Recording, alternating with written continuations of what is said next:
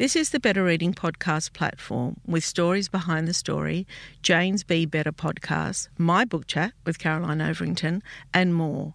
Looking for a particular podcast? Remember, you can always skip to it.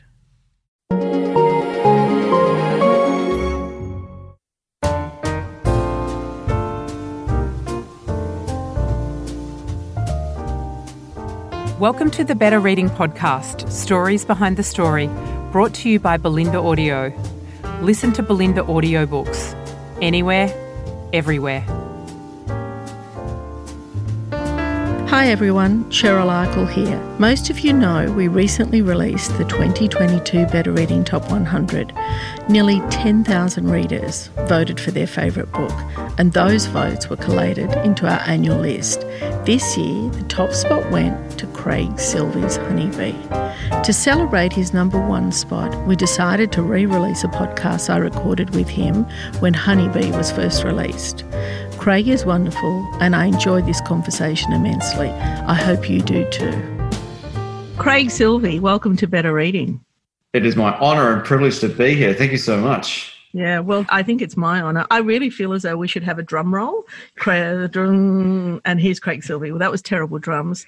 But here you are, new book. What is it, 10 years later? Honeybee? It's it's 10 years later. That's absolutely right. Yeah, it's frightening yeah. to think about that, isn't it? Yeah, it is. For those that don't know Craig, he's an award winning author and screenwriter from Fremantle, Western Australia. His critically acclaimed debut novel, Rhubarb, was published in 2004. His best selling second novel, Jasper Jones, was released in 2009 and is considered a modern Australian classic.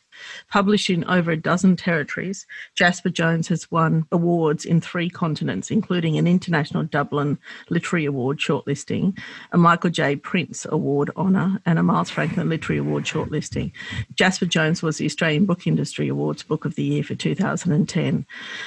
Now, Craig, uh, 10 years later, as we just said, returns with his third novel, Honeybee.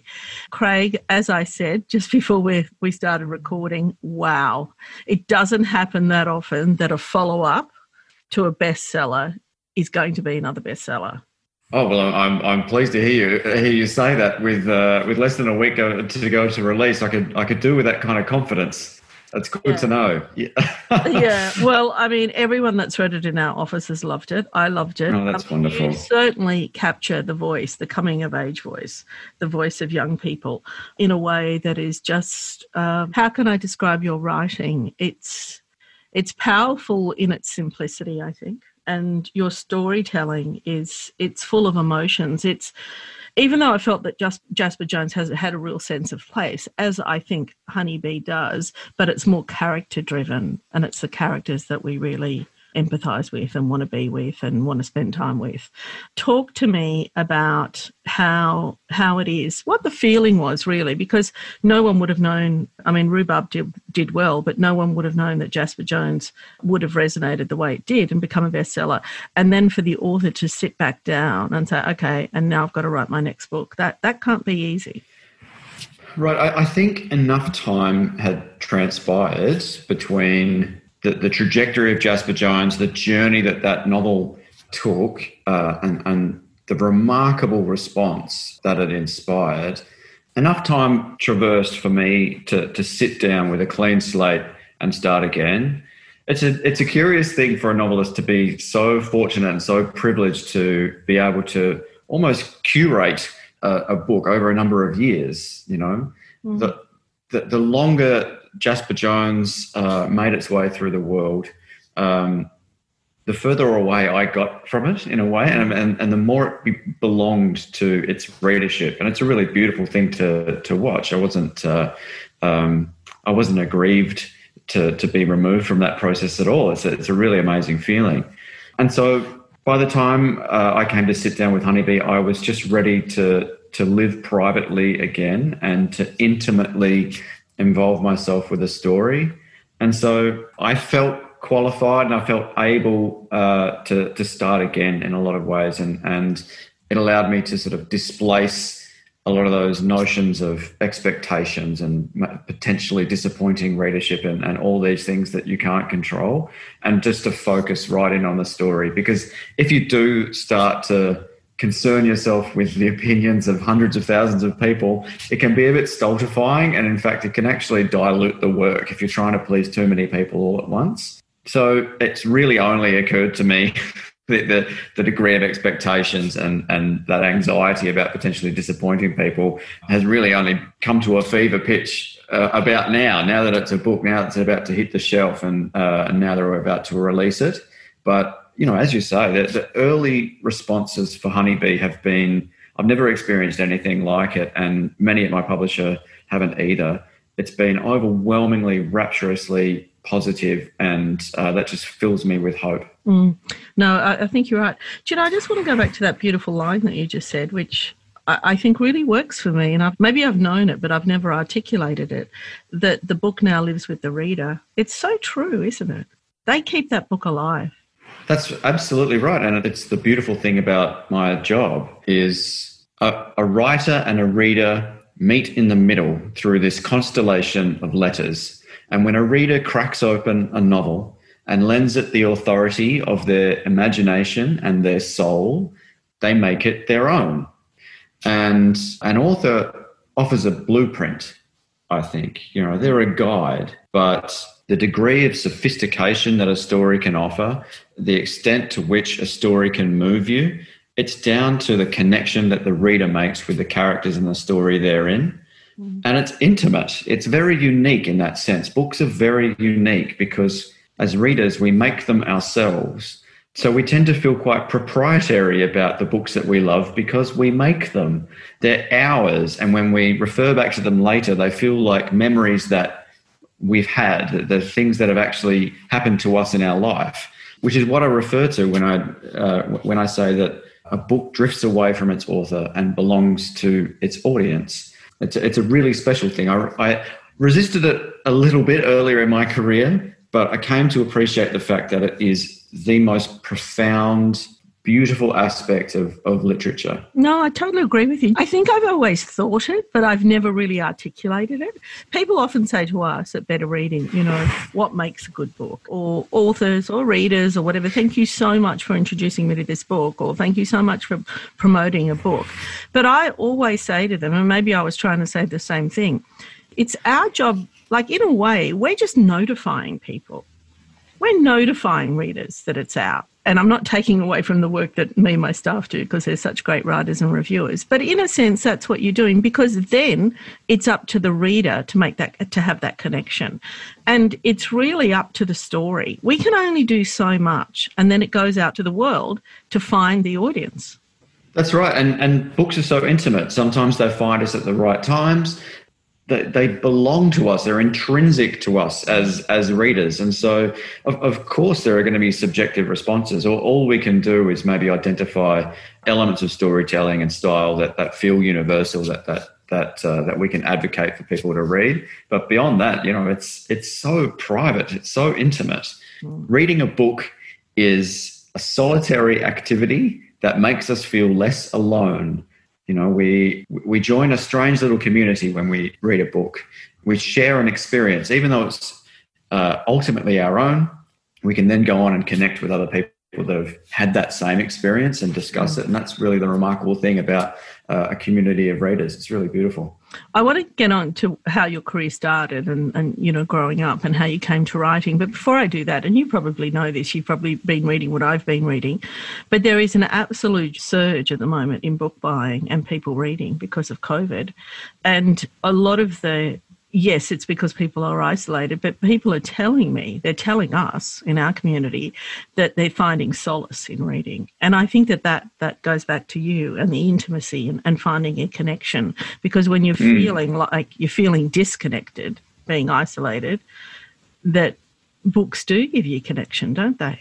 That's absolutely right. Yeah, and and I think there's obviously there are various ways that we can connect in in a modern world, but nowhere near as intimate and meaningful as to sit inside a novel. And so I'm not surprised that in a period of great insecurity and upheaval where we've been sequestered uh, and we feel removed, that we seek out uh, stories and we want to connect with people both real and fictional. I'm not at all surprised uh, to, to hear that people have turned to books, and it's really heartening. You know, books are a mainstay. You know, they're future proof and they're a beautiful uh, constant in our lives, and so it's nice to know that we still turn to them in moments such as these. Mm, absolutely. So tell me, what made Craig Silvey? Tell me about your upbringing. Tell me how you came to writing. Well, reading, ultimately, you know, if I could boil it down to a word, um, reading was something I just instinctively did as a kid. No one had to urge me to, to, to go and collect books and read them. Uh, it was just something that from the moment I had that ability, I was obsessed. I loved. You remember some favourites? Oh my goodness, yes, yeah. Uh, look, as a as a it might surprise you to learn that as a very early reader, I really loved the works of James Herriot. I really loved uh, All Creatures Great and Small, and for some reason, The Adventures of a Yorkshire Vet just really spoke to me. I just ate those books up. I don't know why; it's really odd. But it's I in the scour... storytelling. That doesn't surprise me because they're very conversational. Very conversational. I think they're actually quite gentle, really, for yes. an adult novel. You know, they're, they're, they're very sweet and very open and very accessible. So I, I would scour secondhand bookstores to buy all of James Herriot's works.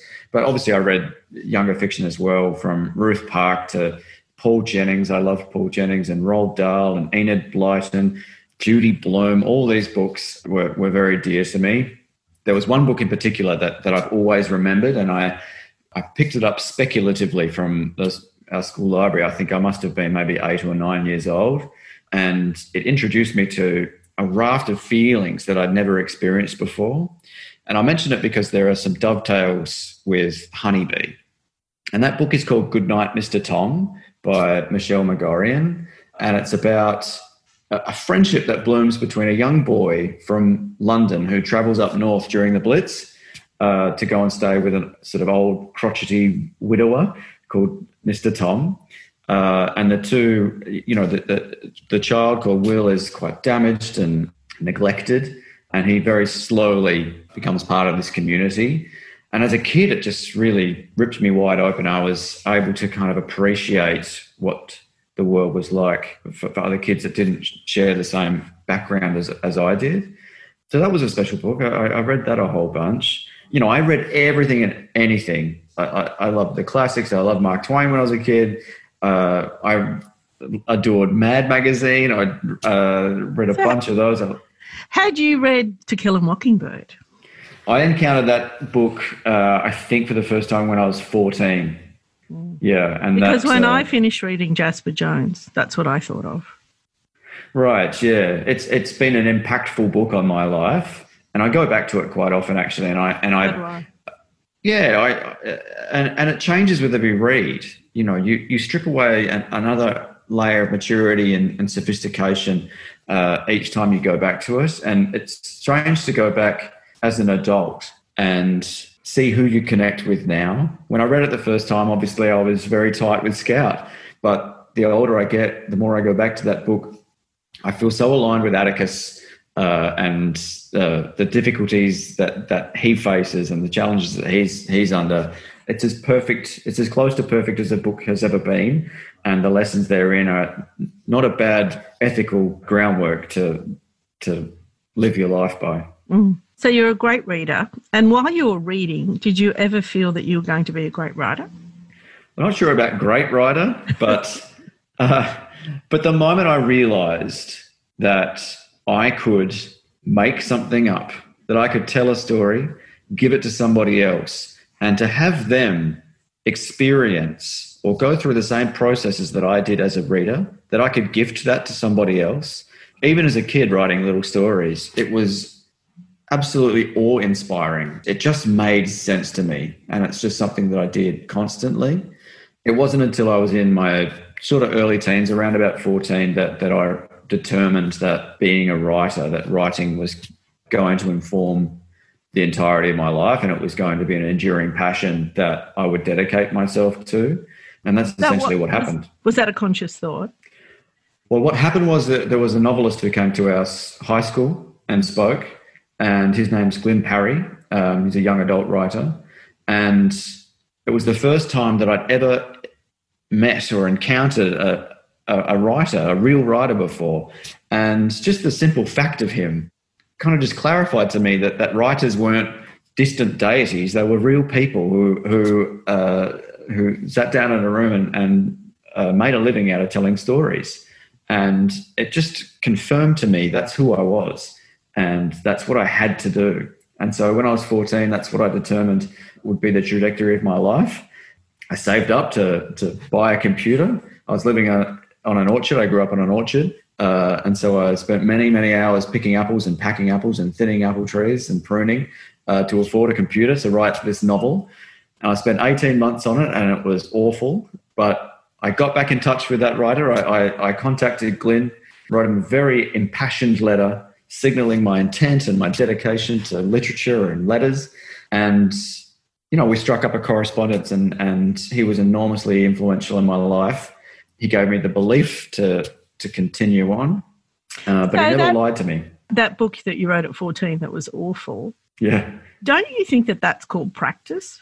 Oh, goodness. Yeah, I don't regret writing it. And yeah. um, the, the older I get, the more I, I'm aware that it's kind of remarkable that, that I sat down and very discreetly, Cheryl, no one ever knew what I was doing. Why was it a um, secret?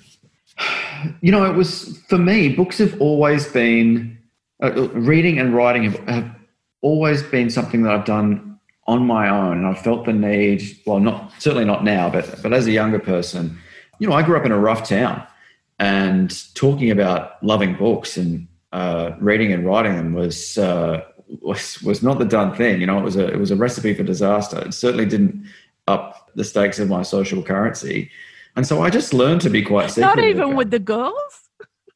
Oh God, no, no, nobody, nobody, nobody. Because um, I would have liked to have met a 14 year old writer.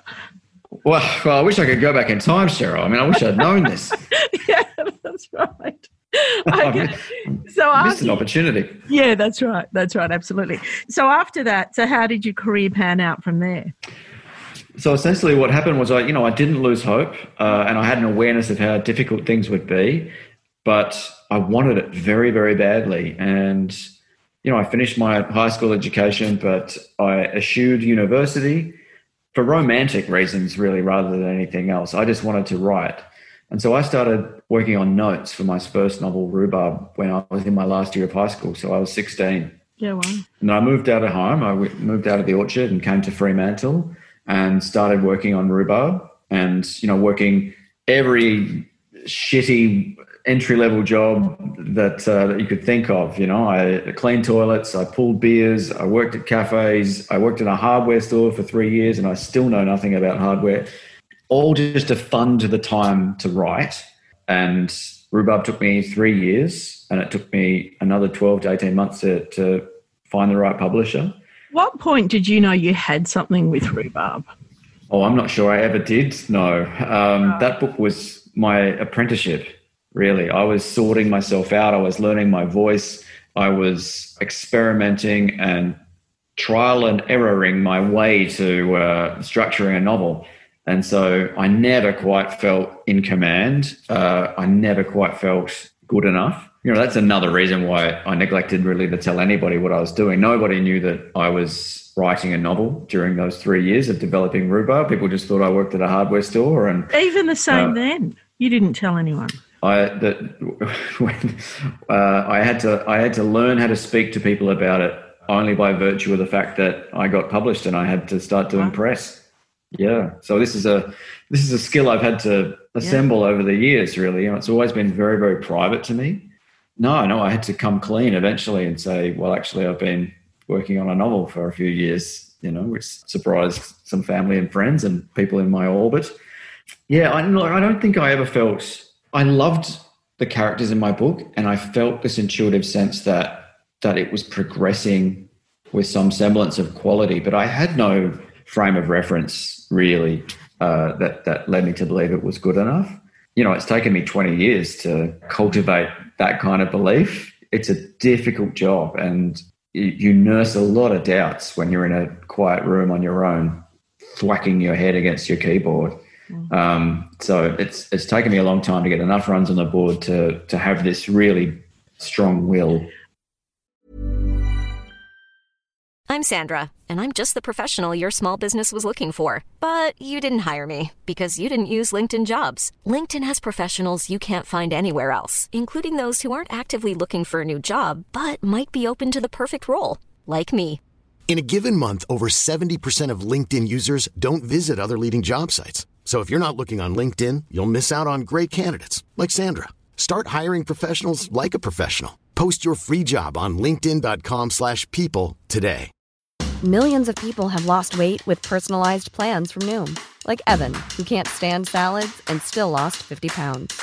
Salads, generally, for most people, are the easy button, right? For me, that wasn't an option. I never really was a salad guy. That's just not who I am. But Noom worked for me. Get your personalized plan today at Noom.com. Real Noom user compensated to provide their story.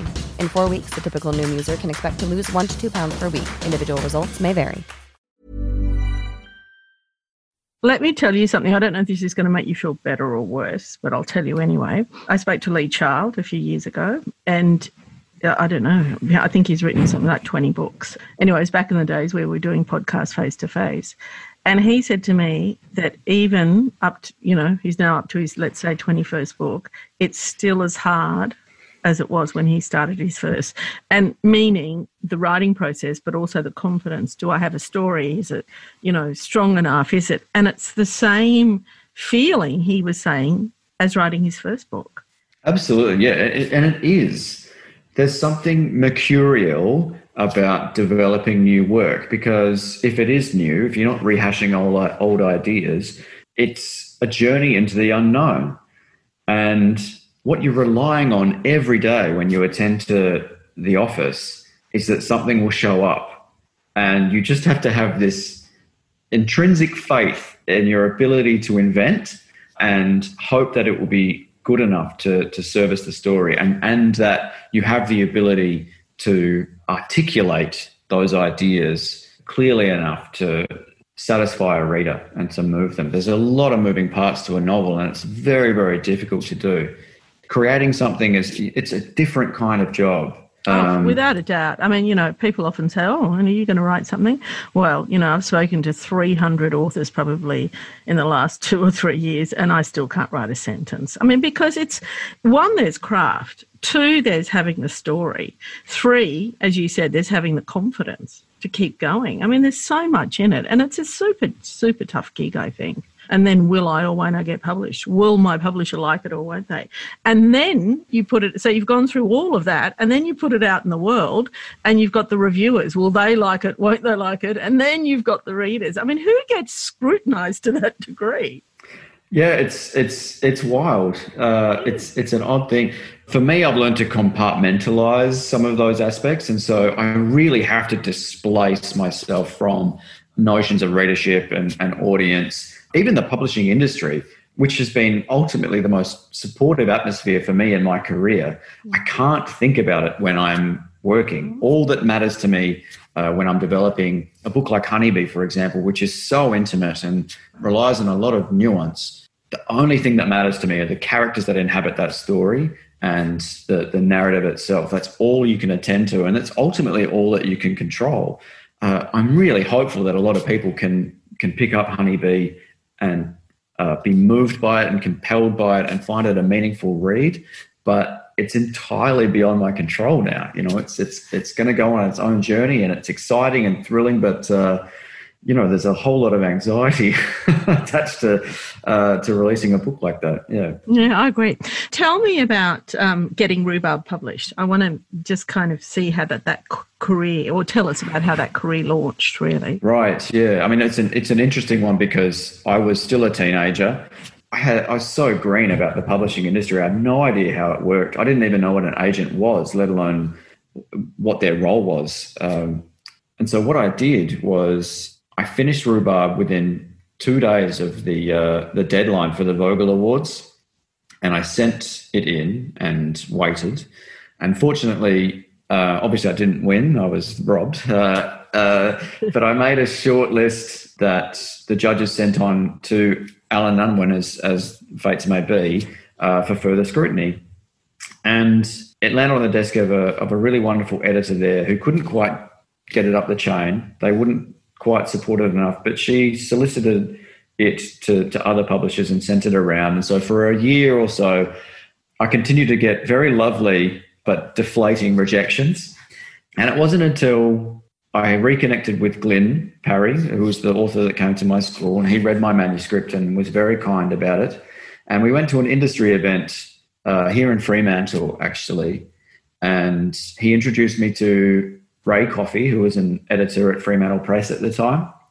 And he pulled Ray up and he said, Ray, you need to read this kid's manuscript. And then Glyn said, he's the next Tim Winton. Oh, wow. You need to get onto it. So I sent Ray the manuscript the next day, and Ray had it for a weekend, and he offered me a contract on Monday, on the Monday, and it validated all that work. And I have the greatest affection for Fremantle Press and the role they play in uh, publishing here in Australia. They've launched so many careers, and they're a great. They company. do such a great job. Such They really a great do. job. Yeah. Yeah, I they punch well above their weight. Yeah. Yeah. and so that was that was where Rhubarb was born. Um, And uh, how did and so I that feel- feel to, to finally be published? Oh my goodness, it was thrilling, uh, exciting, um, validating, gratifying. You know, it's it was just amazing to have that opportunity to, you know, I'd walk into bookstores as a teenager and go to the S section and see where I'd fit on the shelf and dream about it. Um, I love that. you know, and, and I and I'd see who I'd be fitting between and uh, and where I might one day be, and it was such a great motivator, and and to I don't know to have that ambition realized. I mean, I, I still feel it's so special. You know, I'm being right now. I'm being sent photos of window displays and and just these just uh, amazing degrees of support by booksellers in Australia, and it's just it just gives me this same giddy thrill. You know, it's just the most amazing thing. So it was incredible to to have an idea that I had, a manuscript that I'd written, now exist as a book, as a noun, something that you could hold and and, and a reader could share in.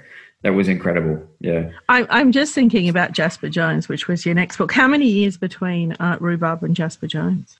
So it would have been five years. Yeah. So Do I toured know- Rhubarb. Yeah. Uh, I don't know if you know this, but we have a top 100 that we ask our. Of course. Yeah. Well, every year Jasper Jones is in it. Every single year, I think it features in the top 20 of the list. So the readers have decided that that's an Australian classic, haven't they? Yeah, I mean, well, if it was left for authors to decide, there'd be a lot out there. But uh, I can't begin to describe how meaningful that is to me and, and how, how incredible support, how incredibly supported I've always felt by uh, the, the reading public. It's so special to me, and it's just uh, just an uh, just an astonishingly gratifying degree of support. You know, it's really wonderful that, that so many people have come to that book, and uh, for it for it to have the trajectory and the endurance that it's had is just really remarkable. And uh, yeah, the, the significance is certainly not lost on me. Yeah, it's a timeless book too. So tell me, tell me a little bit about um, Honeybee. Tell me about the story, and tell me where that came from, where the seed of the idea came from. Look, Honeybee is about a young teenager called Sam Watson, and we meet Sam for the first time late one night as they step onto a quiet traffic bridge here in Western Australia, and they climb over the railing and look down with the intention of ending their life. And at the other end of the bridge is an old man. His name is Vic. He's smoking his last cigarette, and he's there to end his own struggle. And the two notice each other. They see each other across the void, uh, and their fates are forever changed. And Honeybee is centrally about the relationship that blooms between the two of them and the efforts they uh, they make to repair each other. And it's ultimately about the importance of support and understanding and community. And where the story emerged from it, you know, authors are invariably asked where their ideas came come from, and I always find it a tricky uh, question to tackle, to be honest with you. But in this case, Honeybee has a very clear genesis. It actually stems from a real event, and late one night, several years ago and now, my brother was picking up his partner from the airport and he was bringing her home to Fremantle and they crossed the Canning Highway overpass. And through the corner of his eye, he saw a young person who was on the other side of the railing and were suspended precariously. And so he pulled over immediately and he called the police. while his partner got out, and her name is Sam. And she approached this young person largely with the ambition to uh, distract them while help was on the way. So my brother finished uh, speaking to the police, and then he immediately uh, contacted me. And I was at home working, and I was concerned and worried and heartbroken and very connected to this moment. So he continued to give me updates. So Sam approached this young person, and they spoke about everything and nothing uh, until they volunteered the reasons why they were there. They were struggling with issues surrounding their gender identity. They had lost the support of family and friends. Uh, they'd been kicked out of home. They were alone in the world and they found themselves in a hopeless, anguished, helpless place. And soon after, the police arrived in an ambulance and they were quite brusque. They pulled this young person back over the railing and sort of deposited them uh, in the back of an ambulance. And Sam was essentially summarily dismissed. She didn't need to give a statement or anything of that nature. She was just told to leave. And we tried to reconnect with this person over the coming days, but they had a very common name and they were very difficult to, to find. And so I was left with a very real person and a very real predicament and a very real challenge uh, who existed largely in my imagination they wouldn't leave my thoughts and I wanted to get to know them better. Uh, I wanted to understand them and I wanted to educate myself better as to what they were contending with. And as we've discussed, my, my process throughout my life in, in terms of trying to understand things and, and process the abstract has been to write about it and to read about it. Uh, and so that's largely where Honeybee began. Beautiful story. It is so beautiful. It is so moving. And just by you describing it again has just given me goosebumps. Um, we've got to end it here. Did you ever find out what happened to him? No. No. No. Yeah. No. It's it's uh, still an enduring mystery, and uh, you know, I was speaking to my editor about it recently, and, and we wondered about the fact that that, that, that we hope that maybe out of the woodwork, one of the amazing outcomes for Honeybee the novel might be that uh, we hear from that person. Just to, uh, know that, that, just to know that they're okay. That's all. That's right. Yeah. Yeah. yeah. yeah. Craig Silvey, honestly, I feel that you're a superstar. You really are. I mean, you're an Australian treasure. And I know that we often say that about older people, but you are so inspiring. You're a beautiful writer, beautiful insight. It's the real deal. Anyway, That's my opinion. Thank you, Sarah. I really appreciate it. And I do appreciate your support and, and your belief in my work. It, it just means the world. I've, I've, I've really appreciated it for a very long time. Uh, so thank you. Well, as I say, it's about the story. So it, it's over to you.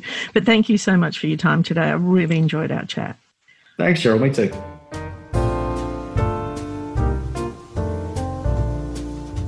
If you'd like more information about Better Reading, follow us on Facebook or visit betterreading.com.au. This podcast is proudly sponsored by Bolinda Audio. Bolinda audiobooks are available on CD and MP3 from online booksellers and bookshops everywhere, or you can download from Audible, Google Play, or the iBook Store. We've also created our own app called BorrowBox that's available from both the App Store and Google Play. All you need to do to get it working is to download the app, join your local public library, and you'll gain access to the world's best collection of ebooks and e audiobooks available for you to loan on your phone or your personal device. Bolinda, we're here to enable you to escape, imagine, grow, and be inspired through the power of storytelling. Bolinda Audiobooks. Anywhere, everywhere.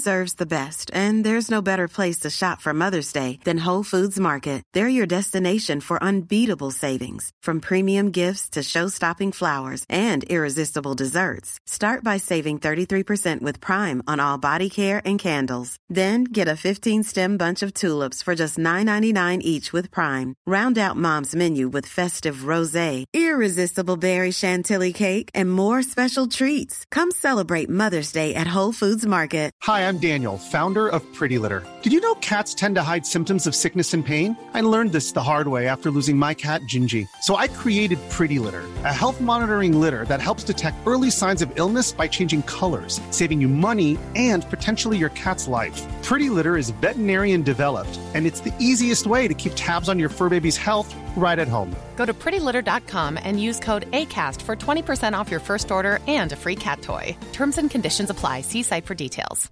Hey, it's Paige DeSorbo from Giggly Squad. High quality fashion without the price tag? Say hello to Quince. I'm snagging high end essentials like cozy cashmere sweaters, sleek leather jackets, fine jewelry, and so much more. With Quince being 50 to 80% less than similar brands and they partner with factories that prioritize safe ethical and responsible manufacturing. I love that. Luxury quality within reach. Go to quince.com slash style to get free shipping and 365 day returns on your next order. quince.com slash style. If you enjoyed this podcast leave us a review and check out the other podcasts on the better reading network